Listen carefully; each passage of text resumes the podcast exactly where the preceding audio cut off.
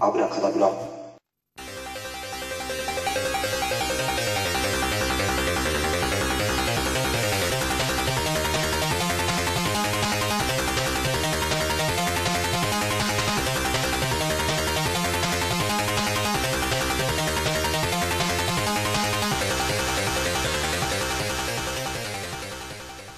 はい、ミスターコウキです。はい、虫美の土門九太郎です。よよろしくお願いしろましくす。お願いします。はい、えー、今回も前回に引き続いて、そうですね。いやー、来ましたよ。1週間お待たせしました。はい、はい、今回の映画は何ですか世界の果てまでヒャッハーです。いやいやー、だよ。もう、こっちがね、やっぱ日本ではちょっとこっちの方が、ー、うん。こっちの方が最初に公開されてるから、うで実際レンタルでだけど自分もこっちから先に見たんだよ。うん。ん、うん、言ってたね。いやこれでもこれとは2016年11月19日公開って書いてあるんだよね。うん。前のや、ん？前のやつ2010は2017年なんだよね。あこ日本ではでも、日本ではそういう公開だったんだね。う。うん。ももういや、もったいないよね。ったいない。 2つくっついて公開してもいいぐらいな、結構イベント的にも楽しめそうなうん感じなんですが、まあ、どんな筋か ちょっと軽くはい説明していただいてもらっていいですか、はい、えー、とブラジルの高級リゾート地を舞台にお騒がせな男たちが繰り広げる繰り広げるサバイバルを描きフランスで大ヒットを記録したアドベンチャーコメディ結婚を考えている恋人ソニアを連れ男友達とブラジルのリゾート地にバカンスにやってきたフランクしかし滞在先のビーチでフランクと友人たちは姿を消してしまう取り残されたソニアはその場に残されていたハンディカメラの映像を確認しながらいなくなった男たちの行方を追うのだが監督はこれが長編3本目となるニコラ・ブナムと主演も務めコメディアンで俳優のフィリップ・ラショーですいやーこれも前回に続いてこれもね 笑わせてもらいましたけど相当笑ったねこれクオリティは上がってるよねクオリティ上がってるしかもお金もかけてるからブラジルだからねブラジルこれもいろんな絵が入ってたよね要素がいやー もちろん鳥もね鳥もね入ってるし怠け者も入ってたよ怠け者ああああやってフィーチャーつなんかちょこっと出てくるのはよくね昔からなんかあったけど、あそこまで結構ふざけて使って怠け者ダイブするからね誰びっくりするから誰だあいつってなって怠け者あれショックだよね怠け者のあんな形っていうかさこうなんだ見たことないねえ、そしてまあアレックスが連れてくるんだけどねうんそうなんです最後の最後まで、うんえここでもまあエルネストも大活躍だけどうんいやー今回ねこっちの方映画もね「世界の果てまで100番」をうんいやもう冒頭からもう前回見てるから、もうもう流れはできてるんでもうキャラがもうできてるから、相変わらずだなこいつらってこれもうスタートだ よねまだここ、でもちょっとなんかあー時が経ってんだなもう2人の中もう婚約もうプロポーズしようっていうね、関係性のフランクとフランクがさ、そのためのご挨拶で親に、ソニアのねお父さんがブラジルにいて、まあ、その挨拶に行くんだけど、まあ、で仕事もうまく漫画家にもなれましたともうフランクお金持ちだからお金持ち ででも今回の成長するところもちゃんとよ含まれてるんだよねこの、うんうんあここが足りなかったかっていう、そう男としての部分だよね、いやー今回面白かったなこれも、これはね今回は 本当ブラジルっていうかこれこれもまたいろんなとこ行くんだ結 局結局いろんなとこ行ってすごいよねこれいやこれ超超アドベンチャーだよねこれねインディ・ジョーンズ並みにインディ・ジョーンズとか、まあ、グリーン・インフェルノもそうだしそうだねあとそうああグれリーンフィールドだねあれそうだねなっちゃううあれ変わるなんあ怖あいれよでもグリーン・インフェルノだよねほぼね、そうだねあ、見方変えたらそうなるよねまあ、追われる感じでいったらもういやフランクは相変わらずいい人なんだよいい人お金持ちなのいいに人でルックスもいいんだよもう,、うんもうフランクとは本当は ねお金ももう手に入れて仕事もね成功してるから前作でアレクサよりバカになってる感じがねあー彼女はできてんのそそうそうそのうね受付嬢うんそうか彼女はできてんのに相変わらずバカっていうバカはちょっとっていうか今回のアレックスはひどいよね本い当やにねひどいねこれうんアレック人を殺しそうになってると か127時間 そうあひょそうあいや手を切るとかさあのもうね良かれと思うことは全部ちょっとねダメなんだよそうだねエルネスト、うんあエルネストに対してが そうえ全部被害だよエルネストはねあの洞窟でね岩に手運ばれてね もう127時間になんだよねみんな周りが、あこれもダメなパターンだ、ダメなやつだってなってうんそういやーしてあの ねやっぱり最初のそのブラジルに行ってう家族に会ってさ、んうんあなんかソニアの前作もちょっと話そびれたけど、なんかあれもパターン化してるでしょソニアの顔に何か当たるああそうそうそう前あの回前回はあのシャンパンのコルクがパンって当たったんだフランクがそう秋吉の顔に当たるで顔に当今たっ回のさて今回あれなんかいろいろ今回サッカー今回のサッカあーサッカーボールだ、飛んうできたサッカーボールん、そうサッカーボールが顔に当たるんだ今度返そうとしたらフそうふ両方ともフランクにやられるんだよねランクに「行って」ってなる毎回あれもねなんだろうそうあのフランクに悪気はないから基そ本う的に何するのそう全てに対してね全てに対してもう悪気はないそうレミもだって抱えられてる時に1作目のねそうレミだってもう頭ぶつけられてるでしょ そうだね抱えられてそうそうフランクは悪気ないんだけどちょっとね相手に痛い目合わしちゃうっていうところがあるとんでもないことが起きるんだよとんでもないことフランクの優しさがなんかねそうあだとなることが多いねで、まあ、今回サムはちょっと落ち着いたまだね前回はちょっとまあ、まあ前前回はサムはね暴れてたけど今今回回はなはんかいやなんだ手してだよねなんか消してたうんなんだろうねあの位置を位置がねあの彼女作りたいキャラそうそっちにになってるなんうんかそうそううそだそうそっち側になってる完全にだからいいまあまあ相変わらず相変わらずなんだけどちょっと常識を持ったふりをすうるんそうそうそうで今回はやっぱキャラで言ったいやら、まここが増えたからそうねソニアのねお父さんのジャンピエールっていう人がおーこの人は環境問題にうるさいお父さんそうでだねそうあのそうフランクのお土産で持ってきた漫画とか も渡すんだけどこの紙が何でできてるか分かるかとかいろいろ言われてうんフランクもう相当やられちゃうんうわいできすなよりかとねそうホテルもなんかいろいろ環境に良さげなホテルとかを作ったり、うんゴミ問題とかにもうるさそうで、であのまあそういう環境問題のなんか賞をもらえそうな感じになってて、なんかもうちょっとそうねもうちょっとでもらえる雰囲気にな っててでこのジャンピエールのお母さんかいあのおばあちゃんって、あおばあちゃんそうお母さあんねあれが今回一番 MVP だっいたやんだすけどごいねいやしょうがないいやエルネストとセイはどっちもね知ってるけど今回このおばあちゃん自分はいやも MVP にうした最初どうどういう邪魔なキャラなのかうんそうそうそう心配してたんだけどね心配するよねあれね、うんこのキャラ大丈夫かちょっと歩けないとかうんししかもえ本当に笑わせれるのかっていうところうんそうも踏まえるとそう邪魔になるだけじゃねえかってそうそうそう考えるんだけど結果は全然超える持ってったね足不自由なのもこういう風にガツそうそうガツそうめっちゃかっこいいよねもうミッションインポッシブルはだってなんかトム・クルーズ風になるよね いやで何でもできちゃうからねなんでもできるまあいろいろ小道具があるんだけどもうなんだろうなもう無理だフランクが無理だよってこと全部やるから全部やる、うんこのばあちゃんがお年寄りだぞでもおばあちゃんはできちゃうからあとはまあいいキャラしてはガイドだよねあ、あれ、 いや、あれひどいけどね、いや、あれは自業自得で、なんだろうね、ああれ。れもバカなんだよね結局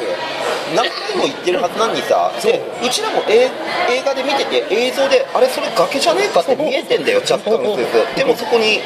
まさか落まちさるかわけない。まさか落ちるわけねえよなと思ってであのね、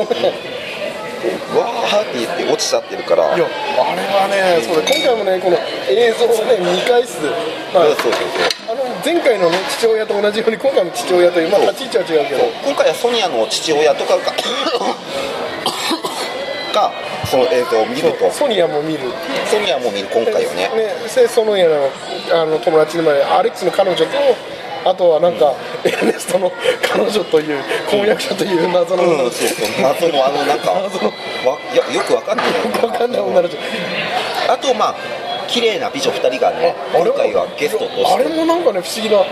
ななんだろうねいるのにヒロインがいるたちがいるのにいるのにあのこの二人どうすんだっていうねうんそうそうそうそうそう心配になるけど、まそあ、うでもねエリカともう一人ねか可愛いからいいんだよ見てて絵になるそうなんだよねこれがいや本当メンバー増えてね今回この冒険も大丈夫かと思ったけど、いやーこれねこれもいいところが多かったんだけどな、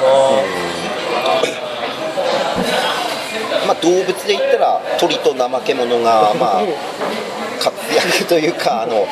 まいあ、や怠け者あそこにいるんだってあのなんかね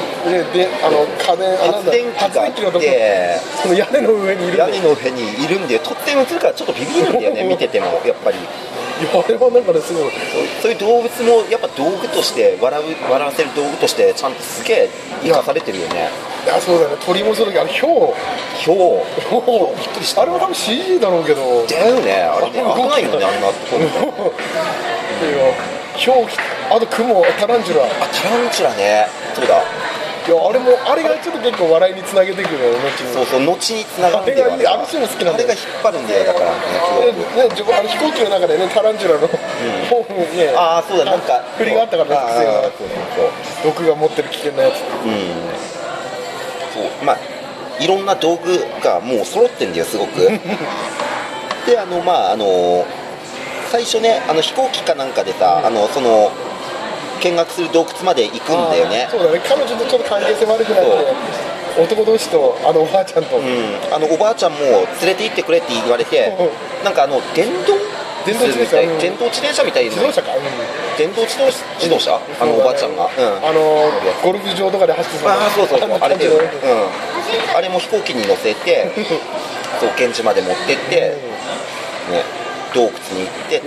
動物の走れるわけないでしょって、あのね、フランクが言って も、うん、うん、あのガイドは、いやいや、全然今、道歩んで大丈夫ですっていうね。でなんか思い出に残るシーンとかこの映画でありますいやーこれね、いやこれ結構モザイクないよねこれ。 モザイクないっていうかもろにで いやこれびっくりしたのは今回は特にああれいいのあれ見えてるよね。いや普通に見えてるよねお父さんのあの昔の写真お父とさんのちっちゃいやつと、あと、エルネストエルネストのあの長いやつ、飛行あのとダイブしてる時、ダイブの時の、あの、あれ気絶してるのにあれだけ動いてる。ね、ピタピタピタピタ。あれはやっぱり見ちゃうよね。すごいよね。うんすごいあれはちょっとびっくりしたけどね。やっぱダイブのところ好きだ。なんか二つだあの海からもダイブあのね崖からのダイブとあー飛行機のダイブ。うん、両方あある。れであの、まあ、ぜいいところ多いんだけど、うん、飛行機のダイブのところは、まあ、エルネねエルネストが持ってったか、あれは。もう、ねあんま飛行機飛ぶところからね、うんまあ、エルネストはあれキャビンアテンダントなんだようね、ん。まあ、来て飛行機の運転もできるとか言ってるんだけど、実はゲームでしかやったことない、うんそうまあ、あそこはまあありきたりなんだけど、あの後のエルネストの扱い方、うん。気絶が、気絶してたまんま、ダイブさせるとかさ、基本的にね、あの、そうさせるまでに、あれが見えるまでの、そうさせるまでに、あの、もう服をみんな失ってんだよ、あの洞あ窟ので。助ガイドを助けるところでね。うんだからもうね、ちょっとみんなギリギリの服装になっちゃってんだよね、みんなね。 そうだね、もう脱ぐぞもうアレックスだってティーバッグになっちゃってそうだね、まあ、おばあちゃんからなんかちょっと腰巻きみたいな腰巻きみたいの借りて、これで隠しなって言われて、みっともないから確信なんみたいとにかくみんなもう露出は結構されてる状態でやってるから、エルネットもあそこでああなるのはまあそうだね必然というか、だよね。そしてもうあのフランクもさアレックスになんか森森なんか最初飛行機の中であー森屋みたいななんか持ってんだよねであれでなんかさトランクに穴あのなんかあさ自分の服に穴開けられててそほとんど着れない状態、 うんスーツケース丸ごと突き抜かされちゃってる感じだから森に服にも穴開いちゃってる全部のねもであとまあそうだねそれもあるしあと砂浜でなんかブラジャーみたいなの書かれるうじゃんなんあか最初ね、うん、あれが最後まで日焼けではっきりと色残っちゃってるじゃんあれあれうまいよねちゃんと伏線残してるのがすご残いしてるうんすごいなと思ってあの意味のない感じね最後はうんああいうのもいいしで自分この映画で今回好きなのはやっぱあの先住民との関わってから逃げるまであの一連がやっぱ結構面白かったああのまあそうあのひまあひょうのところからね今日のところ からあのいきなり来るグリーンインフェルノやあとああとあれメルキブのあの監督のあのなんだっけタイトル忘れちゃっファたッションよファッションでファッションの次のあブレイブハーツのなんかなんだっけあの逃げるやつだひたすらああーあのああああアポカリプトあそうああれっぽいところもちょっと若干だけどググリーンフェルトだよリーンインフェルノがまあもうねいやあの手前のタランチュラの下りも好きなんだよねそのなって要は下半身をん現地民の人が来て、あのカメラは回ってんだけど毒を抜いてるのかどっちだっいてやいうフランクのあそこがタランチュラに噛まれちゃったそうなんのだでその毒、はまあねあの全然知らない女とかにも見られるんだよ結局そそのうみんなね毒ものを確認するうんそう確認するために、っていうのをあのビデオでソニアにも見られてんだよ 高校人の、うん、で結局それがやっぱ伏線であの原住民に見つかって、で毒を原住民の人に吸い出してもらうんだよねすげえよねあのシーンねもうやってるようにしか見えないしそうそうそうもうそしてあの現住民かあれ男の子あれ男あれ男だと思うあれさだって胸ないよなねかったけどあの後さずーっとさずっとベタベタするでしょあの男の子ずっとフランクに手つないあれあの村に行く時も手つないでるその後のシーンでだってソニアと結婚式でもあれそういたか後からら出てき て手繋いだりとかいたからね寄り添ってんだよってあの結構ねすごかったね最後まであいつすごかったよねでもあいつも追ってきたんでしょやっぱり最後のも方うはそうねだねどっちかっていうとお理由は違ったかもしれない理け由どが違うかもしれないけどね、うんいやあれは良かったねそのあの男の彼も現実で原住民としてだんだんそれでいろいろ打ち解けてもう仲良くなってパーティーとかね一緒に参加してあれっもいて、いよねね、今回のパーティーだよね盛り上がって今回がそこがそこパパーーティティーなーんでヒャッハーっていう感じのヒャパッハーだねーティーなんだけど原住民たちとまあそこでサムがねサムがちょっと変わ悲しいいやわまあね彼女女女になってたから、そのちょっと痛い思いをねそうそうそうちょっとまあ失敗しちゃうんだけみどんなね彼女いるだろ俺はいないから離婚するみたいななんか部族の儀式みたいな、で部族のなんか一番なんか偉い女の人みたいなところにあれも伏線なのよね、あれもなんか原住民のあの洞窟の中でさ、そのそうそうそう部族の習性みたいな感じ、一番偉い人の奥さんを抱かせて友情の証みたいな感じ、あれもひどあいれ邪魔だなとねあのサム言ってたあの女女の待ってる姿勢面白くなかったベッドで横に いなやっていてもうあれ恐怖でしょもうあれい言うならばバキで言うならばあのオリバの彼女だよねそうだねはっきり言ってまあそうだね、うん位置的になんかそうだねあのまああそこまで太ってないけどまあ、まああそこまで行ってでなもいけど見えてるしね、もう、おっぱいとか出てる、うんそう出てんだよもうもうでもうサラダは結構声優さん頑張って、叫び声がね、ひたすら聞こえる中で違うことやると、でまあ一夜明けてとサムもすっきりしてるね。うんすっきり してるそう 特に何もない、特に、ね本当ねな何の問題もなかったよ ね結局何にねもなかったね、あれは、あれに関しては、もうぐったりもしてない し、でそこでなんかフランクがその先住民たちと言葉は通じないがとかっていうあれ演ね、説をするとねいいね、村あそこはね、で、もう見てるか画像見てるメンバーもさ、もうそうそこでなんか感動するんだよねみんなあのせ自然保護団体の人たちも、んそうそうそうあこれがつながってる自然保護団体の偉いミシェルだったっけあの偉い人あいたねあの人がいろいろね心揺れ動かされるよねもういい意味でも悪い意味でも辛いよねあれはあれ辛い画画面を通して知らないのに、もうほん崩壊するからねあの人は辛いよ本当にいやあのなんかかアレックスの感情なんかぶつけられるでしょああそうそうそう意味なくああいう気絶させられていやもう災難だよね辛いなあの人は本当かわいそうだったわいや本当にね自然のこと考えてんだけどそう周りが違ってたっていう周りが違うあの人だけなんだ真面目な のはあの奥さんもダメだしあの奥さんは熟女としてはいいけどねでもあの分かり方も好きだけどねあカメラを撮った瞬間は気づいてないからあの回収したああそこでも父親が回収したんだっていうね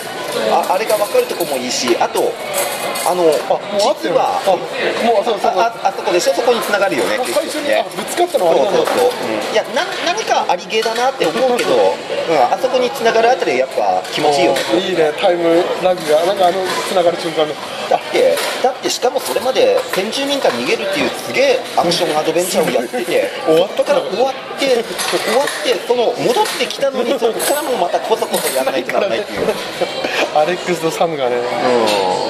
エリカを手にするためにそうそうそうエリカを手にするためになんかすげえカツオかなんかわかん ないけど鮭かそうなんかねもう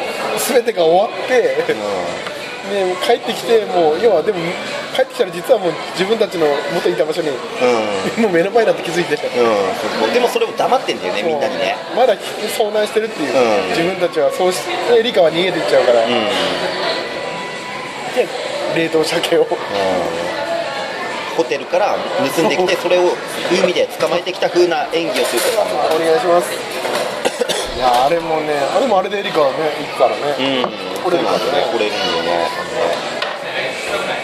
いやーでもなんだろうなやっぱおばあちゃんも的確だったけどこれ切れすぎやしないかいっていう感じの鮭に対して、でやっぱりでもねあの先住民から逃げるあの飛行機で こう離陸する瞬間のあのみんなが出てくるとこ好きだったああ手前でもねあのいやもう全然あの一人ねあのパラグライダーみたいんで降りてきてる人があ の、ね、木にあれもひどいけどなあのあれも癖ね女性あるんだよね発煙そう筒発煙筒をあのそうパラシュートにぶつけちゃって違ってたのがねその人が後から出てきたりとか、うんあの離陸するところでおばあちゃんがまずあのお乗り遅れててトム・クルーズみたいな感じになってるかいやもうもら。うあれだだってさカートがあのやつうが、んでじあんなにスピード出ないだろ出ないよねあんなねもうすっげえスピードであそこら辺のアクションでもかっこいいよやっね。たね、うんまあ、CH なんだろうけどかっこよかったサムとかフランク一回降りるよね。あまあそれ見ておばあちゃんをそうそうそう、ねうんで乗って今度こ今度こそ離陸しようかなっていう時にガイドだよ。いやまたいるなんだガイド。いけお前も来たかと回ってくれで天神民もいっぱいうじゃうじゃ グリーンベルの波もうじゃうじゃうじゃうじゃ走ってくんだもうよ。すげあれえ早く。ねえもうもうラストだよねあれもうラスト助かるラスト逃げなきゃいけないねガイドがいるあそこら辺でも本当に怖さもあったよね。うんうわうわうわ。うわ意志がなんかね意志の伝達ができない怖さねそうそうそう。まああれはフランクのせいなんだけどフランクのせいフランクとあれアレックスもかアレックスだね。で飛び立って来てみてよエルネストでしょそうだよエルネストもうエルネストなんで、大ね、活躍そこも大活躍なんだけどねああそうそうあのわ割と大活躍してるんですここまでもう受験住民とも溶け込んで、でまあう海にも飛び込んで、んまあ、飛行機も操縦できるし、うんすげえってなったのになんだけどまあやっぱエルネストなんだよやっちゃうんだよやらかして燃料出しちゃうんだよねなんかしなそいっちのボタン押しちゃうんだよ、う緊急の軽くしようとして、いいな確かにおばあちゃんだね今回は、うんおばあちゃんだよね MVP ねあとなんだろうねいやあとその部族のとこで結婚式のあの伏線もすごいよねあのアクセサリーとかの細かいああそうだな何に使うんだろうって思ってたけど、あこういうことかとそうそうそうそうもうフランクのね、あのソニアに渡そうとしてた指輪をさ、アレックス飲み込んじゃったけど、ううんん、ことしてね、出てくるまそうあでれ待もたなきゃいけないね本当最初最初に飲み込んでるのであれも全然あのアレックスのあの笑顔が全然意味わからなかったもんで指輪だとかって言ってあ初最め後ての気ねづくっていううんあ、か、思い出す、ああーそうだったな、そっちもあったな、こっちもあったなってそうそう忘れててももうまだ、てんこ盛りすぎてね、てんこ盛りすぎて、あの時のアレックスの笑顔すげえいいよねなんかそう、達成感というか、達成感っていうかすげえ映画のなんかすげえいいシーンに出てくる普通の笑顔なんですげえいい笑顔手は濡れちゃったね、もう、よくやってるかう、ら手は濡れてんだけど、いやー参った今回もだからねでもねあの、うん、こっちも面白いけど、まあ、両方見るとどっちが好きかって言われるとまあパリの方が自分はどっちかっていうとおーまあ好、きかもしれないもう一回見るとしたら、なんか何回も見れるっていうのは、うんあのゆまあ、子供のね、成長もあるし、今回は結まあ構。今回フランクの成長なんだけどね、まあ、それは若干薄いんだよやっぱり前回よりは、でもあのやっつける感じはやっぱちょっとねちょっとまあ弱いけどいいようんね、うん、弱いね弱いけどいいけどねまあ、まああそこぐらいはねあれぐらいはまあやってくれないとねあでもでもフランクねもうあのねいろんなこの冒険でさ、もう本当あんなにね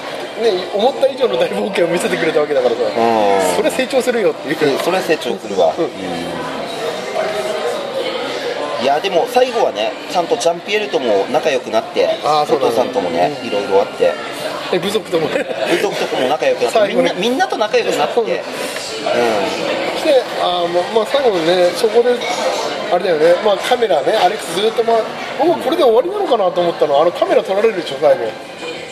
鳥に鳥にさあ鳥に取られるね持ってかれちゃあうれ持っていかれて終わったらあカメラでい最初のさパート1っていうか最初のやつにはさカメラを買ったっていうところだからさうんで2でまあカメラなくなっただから、あれで終わりなのかなっていう見方もんあーなるほどねそういうのも綺麗かなというかああなるほど前編後編という感じであーさすがですねそこら辺の考え方そうそうなんかねまいいいなと思っおてーおあとやっぱり葉っぱだよね今回部部族のところでさ原住民のところで盛り上がった理由はやっぱあのーおーおーあーあれだ説ちゃんと説明してたけどあちゃんと葉っぱみんなねマリファナみたいなーのマリファナみたいなのあるんだよねちゃんとあれでみんなねテンション記憶がないぐらい盛り上がってたそうそうそうあれが良かったけどねとにかくてんこ盛り笑いの要素がいや本当ねもう伏線も張ってるしねすんごい張ってるうまいんだあのなんだろうドラえもんの魔界大冒険って覚えてるあのまあちょっとちょっとなんか空気下げちゃうかもしれないけどあののび太がドラえもんが最初石になってああなんかあの感覚と似てるんだよねあののび太のなんかドラえもんとのび太がさ、自分たちの石を見つけてさ、うん持ってか家に持って帰ってさ、なんだこれ自分たちの石があるんだってうん家に持って帰ってその後、その真相が分かるって感覚ああなるほどあの時間軸となんか似てる感覚、あのたもうなるほどねなんか楽しめるの、そういうなんかあこの伏線はこうだったなこれだからここにこれがあるんだっていう、あー前回もそうなんだけどね、もう家ねだって前回のパリのやつなんてカードがねもうボロボロの、え カードがなぜかあるってうんマリオカードの赤ねが赤と緑あったからね、いやーやっぱすごいこっちも面白い本当にあーあとなんだろうなんかあのおばあちゃんとエルネストがさ、瞬時にあのカカオを気づいたのああれこれなんだこれ試し食いさせようとしてさ、んだから2人とも気づくのは、あーエルネストなんだこの知識 っておばあちゃんはまあ私はチョコレートの方がいいってカカオなんだけどさ、だからそういうなんかエルネストの些細な知識も披露してる感じも、まあよかったなって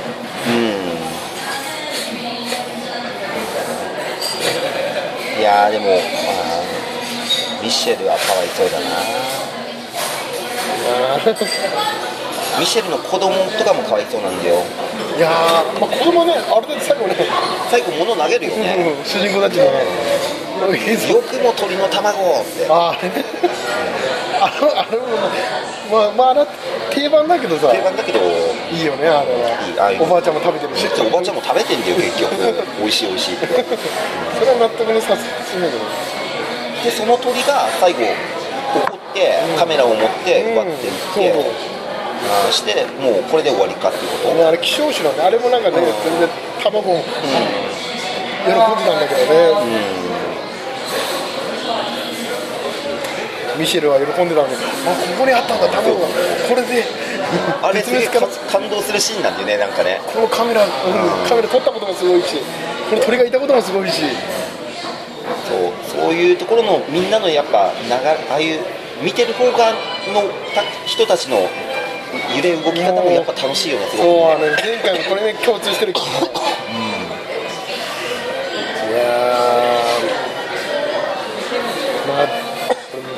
逆に次回が難しいでしょ、もしやるとしたら、難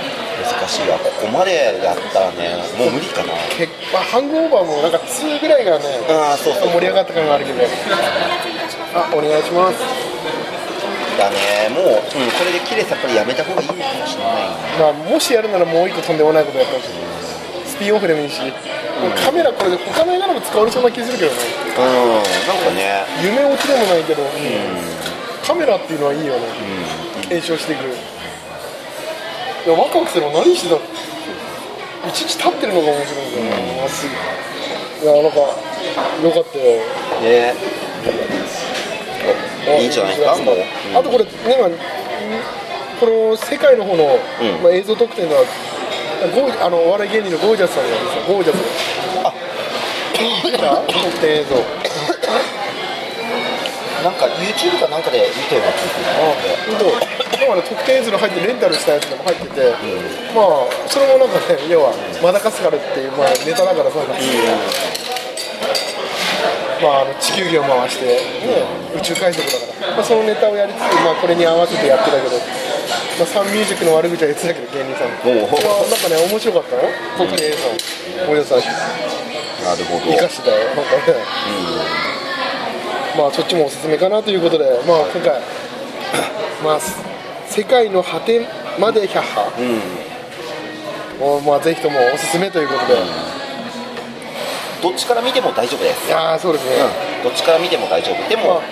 世界の果てまでヒャッハーを見てから真夜中のパリまでまパリでヒャッハーを見るとまた世界の果てまでヒャッハー見たくなる まあそうだね、このループは来るからね、なので最初から見た方がもしかしたらいいかもしれない時間がない人はということで、まあ、今回はこの辺でお開きとさせていただきたいと思いますはいそれでは皆さんしたっけしたっけ